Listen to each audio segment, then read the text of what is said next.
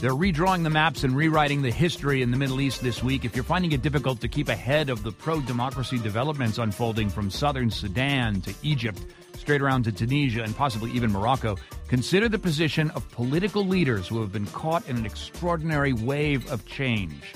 I'm John Hockenberry with Celeste Headlee, and this is Wave of Change, explaining and experiencing the push for democracy in Egypt and the Arab world. Welcome to the premiere edition of a brand new daily podcast from The Takeaway, our partners, the New York Times and the BBC. Over the next few minutes, we're going to take you there where governments are being challenged and people are on the streets, and we will leave you with a better understanding of these events. Here's some unmistakable voices along the way, people watching their world literally change before their eyes. We begin with a basic recounting of today's events, and with that, we're joined by from our partner, the New York Times, Nick Kristof, who experienced everything with us uh, on our radio program this morning. Nick, recount for us the events as you saw them unfold today. Well, I mean, it's uh, what an incredible day. The um, Tahrir Square has been, you know, full of people constantly. Uh, you know, right now it is uh, five hours after curfew, more than five hours after curfew, and it is still just jam packed with uh, people. Um, you know, full of uh, a real sense of hope that that there is change coming, uh, profound change coming to Egypt, and that indeed ripple throughout the Arab world. What was the tone between uh, people in the square and uh, uh, members of the army, which seemed to be enforcing some sort of security in Cairo? You know, it's it's funny. The mood right in the square is pretty relaxed and pretty celebratory. There were a lot of uh, families here today, a lot of women, a lot of children, um, some babies, and I think that people are losing their fear to some degree. I've been asking people, uh, you know, interviewing lots of people each day, and it strikes me that each day more people are willing to give me their full names, um, knowing that you know, I will uh, that I may indeed publish them, and that they might get in trouble. Wow, um, that that that's an... this morning there were a lot of people who were worried that there were going to be infiltrators in the square causing violence, and you know, when that didn't happen, um, more and more people joined in. You know, your sense that people are calming down, uh, at least among the citizens of uh, Cairo and Egypt uh, you know, belies the other story that came out today, and that is uh, the State Department ordering non essential U.S. government personnel and their families to leave Egypt. Uh, are they in conflict in some way? Is that a contradiction? Is the U.S. misreading the situation? No, I mean, I think if I were a uh, State diplomat, then I might well do the same. Eh, I mean, there's tremendous uncertainty here. We don't know what is going to happen. So um, that may be the prudent thing to do.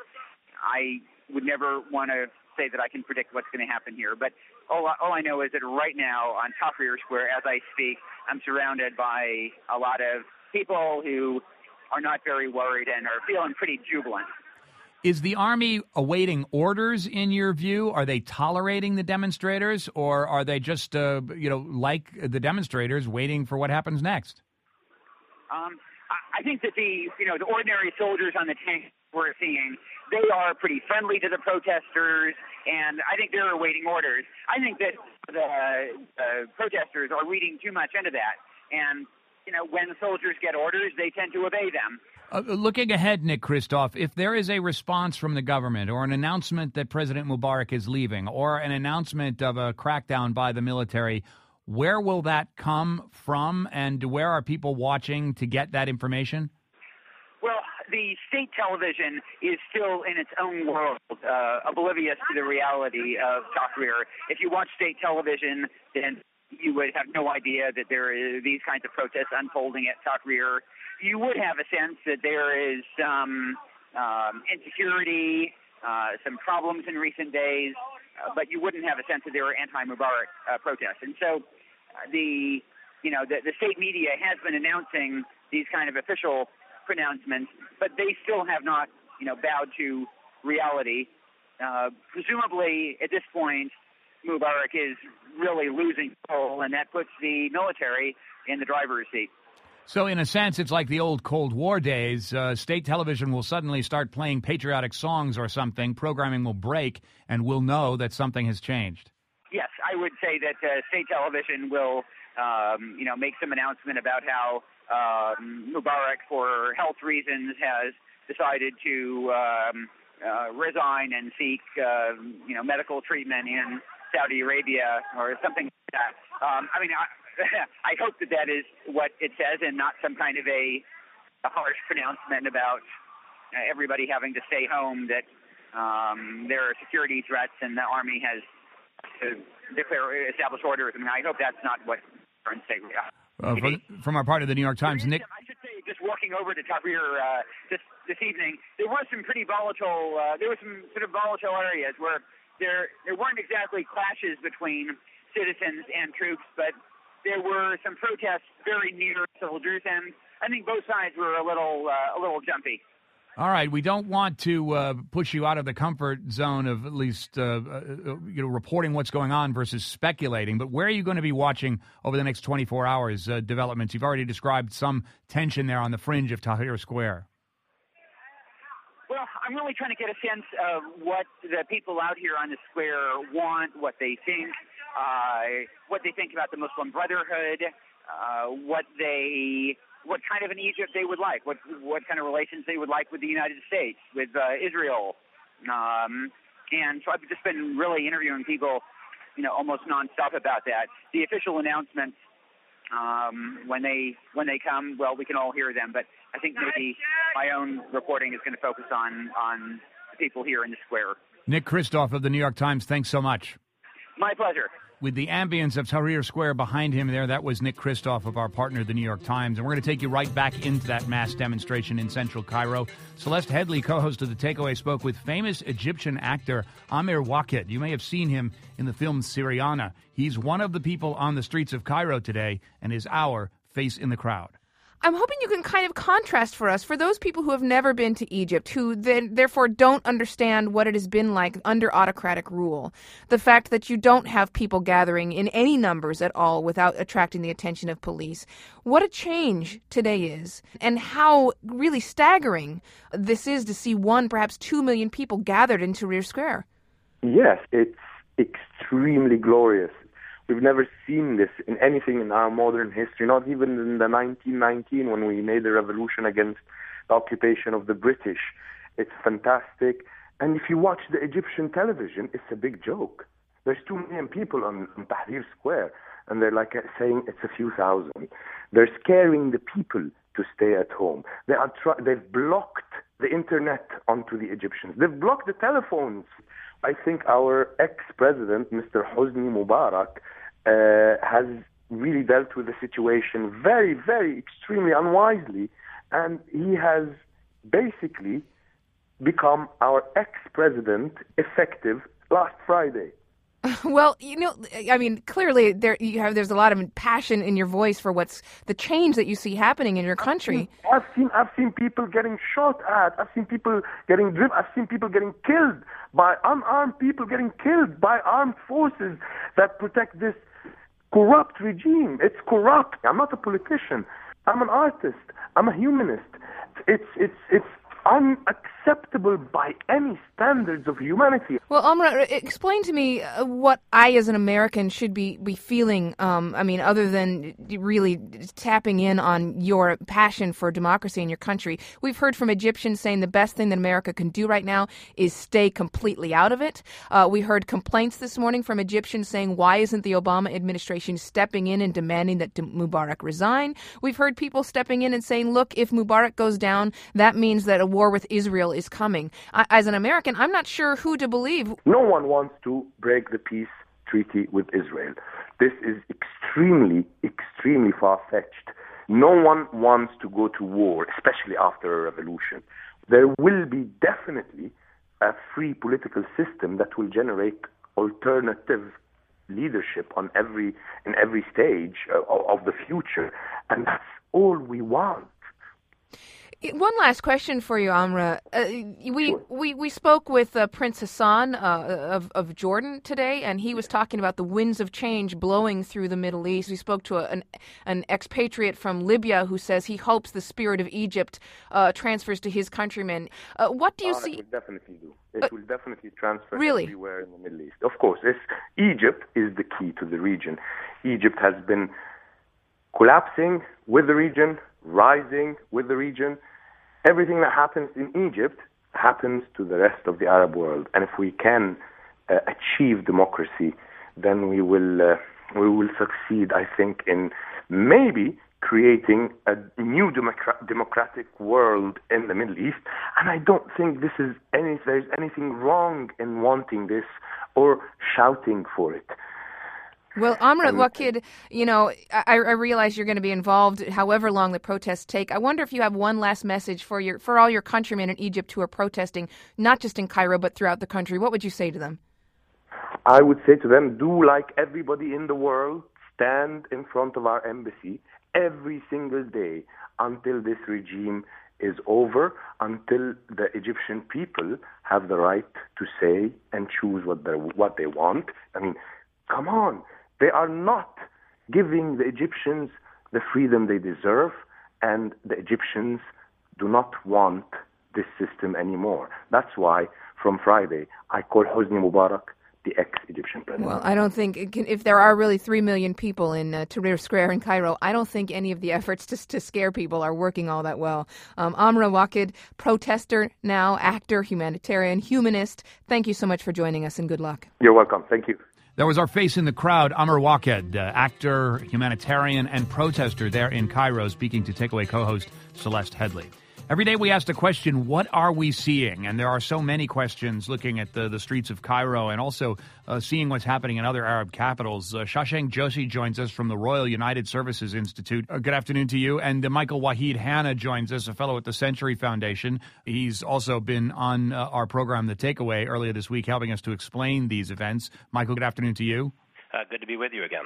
Let's begin. Uh, Shashank, uh, what are we seeing when we look at the situation in Jordan? The government dissolved there by the king as a reaction to demonstrators in the streets, a kind of contagion, perhaps? Uh, yes, to some extent. Uh, what we're seeing in Jordan is different in the sense that it's a, a very desperate rearguard action undertaken by King Abdullah, possibly at the uh, uh under American pressure. Uh, but Jordan's very different insofar as the protesters are not calling for regime change. Their their concerns uh, for many of them are social conditions, economic conditions. so we're not seeing a situation as severe as it is in Egypt. And uh, what about other Arab capitals? I mean, we've seen uh, the uh, Qataris, of course, uh, with their Al Jazeera, uh, seeming very much on the sidelines here and uh, looking with some sort of satisfaction at this pro democracy movement. But I'm wondering if that's the case in all the other emirates. No, it's not the case in all the other emirates. We're seeing we're seeing a lot of protests in many neighbouring states. we've seen uh, strong protests in Algeria. We've seen the opposition call a day of strike in Yemen, and we've seen concerns about places as far afield as Morocco and, and elsewhere. But the thing to remember is, uh, first of all, these states are not like Tunisia in the sense that they they uh, they lack the same uh, robust middle class. They lack the same conditions. Uh, many of them are, are, much more central to American efforts. So so I, I wouldn't expect a contagion effect in the sense of toppling regimes. I, I think that would be uh, putting it much too strongly. But certainly certainly the feeling of uh, the power of those pictures from Cairo is being felt in all of those places. We're speaking with Shashank Joshi, who's an analyst from the Royal United Services Institute, speaking to us from London. Hold on there, uh, Shashank. Michael Wahid Hanna, uh, help me to understand what I'm seeing in Cairo, the checkpoints that the army has set up throughout Cairo, and the apparent jubilation that's accompanying the demonstration that we saw today, yet this fear over the last 30 years of the police in Cairo. How can the police be so feared in Cairo under the Mubarak regime and the army apparently so beloved? They're very different institutions and they have different roles. Uh, the army is a silent guarantor of the regime's stability, but it's not the face of the regime that's seen by people on a day to day basis. The police forces and security forces attached to the Ministry of Interior, on the other hand, uh, these are the tools of repression for the state. When people are arrested, when they're tortured, when they're uh, indefinitely detained without charge, it is these people that are, that are carrying out those acts. That's not been the case with the army. They just have a very different profile with the Egyptian people. So we have two very separate institutions here, Michael Wahid Hanna, a fellow at the uh, Century Foundation. Do they have a different stake in the outcome here? In other words, could they be rivals in some sense in conflict as things proceed over the next few days? Absolutely. The Ministry of Interior is loathed. It is universally loathed by these demonstrators. Uh, they are a symptom uh, of the much broader ills of the Mubarak regime. The military, on the other hand, has a future. Uh, it is seen as having achieved military gains against Israel in the 1973 war. uh, and it's a source of some pride. And again, they're not tainted by the regime in the same way. They are associated with the regime, uh, but they're not associated uh, with the repressive actions of the regime in the same manner as you see with the police. And so they do have very different futures, uh, and you see that I think in some of the institutional calculations uh, that the military is probably making right now. Shashank Joshi uh, in London, describe to me who is better suited, what institution is better suited to sort of take control if, as we've seen, the economy shuts down long enough for there to be real uh, uh, hardship in the streets, and uh, in a sense, a kind of martial law will need to be established to deliver water, to deliver services, to deliver bread.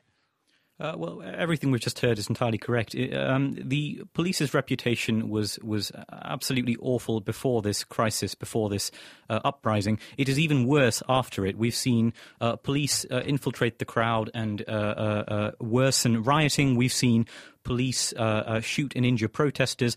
On the other hand, we've seen the army make this remarkable statement that it would not use force against the people. They are clearly very concerned about preserving a, a fine reputation they've accumulated over the years.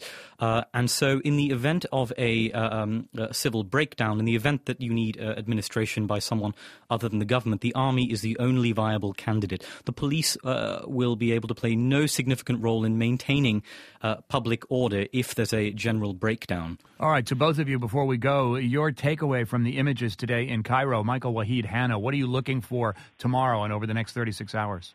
Well, I mean, the big thing is what happens to Hosni Mubarak. I mean, he obviously has to go. He has no legitimacy with the people. Uh, how that is orchestrated, I mean, that's what everybody's waiting for. Michael Wahid Hanna, a fellow at the Century Foundation. Thanks so much, Michael. Thank you. Shashank Joshi, uh, your takeaway and what you're going to be looking forward to over the next 36 hours here. Uh, I think as historic as these protests are, as remarkable as the scenes are, we should be aware that uh, uh the protesters themselves, uh, a million strong though they might be, uh, they cannot translate these protests, these, this incredible revolutionary energy, into a decisive blow against the regime by itself. Mubarak has left them with a, a unappetizing choice. Either they, they stay as they are and their energy may dissipate over time. after all, they have they have homes to defend, jobs to go back to, or they escalate escalate. An escalation would present great dangers to their reputation mm. in the eyes of the international community. So I would not expect any precipitous change in the next 24 hours or so. Shashank Joshi, an analyst from the Royal United Services Institute, speaking to us from London. We also spoke with Michael Wahid Hanna, a fellow at the Century Foundation. Both individuals telling us what to look forward to and helping us to explain what it is we're seeing in the Middle East. Thanks to both of you. Thank you. That was analyst Shashank Joshi of the Royal United Services Institute in London and Michael Wahid Hanna, a fellow at the Century Foundation, both helping us to understand what we are seeing in Cairo and the Arab world. And now we leave you with a takeaway. On our radio program this morning, the man with probably the deepest experience in polling the Arab world on everything from U.S. policy to the role of women in society joined us. He's Shibli Telhami, the Anwar Sadat Professor for Peace and Development at the University of Maryland. He did not claim to have predicted the events of today, but the sentiments expressed by the thousands and now millions are views he's tracked for years in his polling of the Arab world. I mean, you know, for me as a political scientist, I always said, and I, I, I you know, repeated that over and over. The puzzle to me has never been uh, are there reasons for people to revolt. The puzzle for me over the past decade really has been why haven't people revolted already? So the biggest puzzle wasn't about uh, do we we knew there were a lot of reasons for people to revolt. We knew the passion. We knew that people that the policies rubbed against who they are. We knew the humiliation we knew uh, the sense of, you know, that the, the, the, the, the kind of embarrassment sometimes that these governments are speaking for, for them, the, the, the image that, that was portrayed, how Egyptians felt during the Gaza war, particularly, and during the, the, war in, in Lebanon in, in 2006, where everything went against them. They felt so helpless to control events where e- Egypt was particularly a leader. So we knew all of that. So that is not a surprise. And by the way, it's not just generational. People think it's just generational. I mean, obviously the lead is being uh, in Egypt was through young people, perhaps because of the use of technology and and and maybe they have uh, you know more at stake. But frankly, we when we break it down by age. Uh, age is not so much a factor in the attitudes; it's pervasive across society.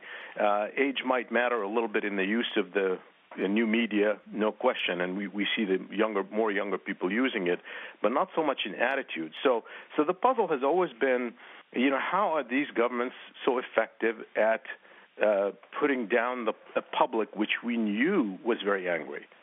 Well, you know, many of the people that have been watching in Cairo and other places have, have spoken repeatedly about the fact that the protests are all about internal matters within these countries. That in the end, the people are protesting about their own social conditions and economic conditions more than they are about any political or or, or uh, religious stance. Is that something that you saw reflected, maybe leading up to this? You know, I think that's.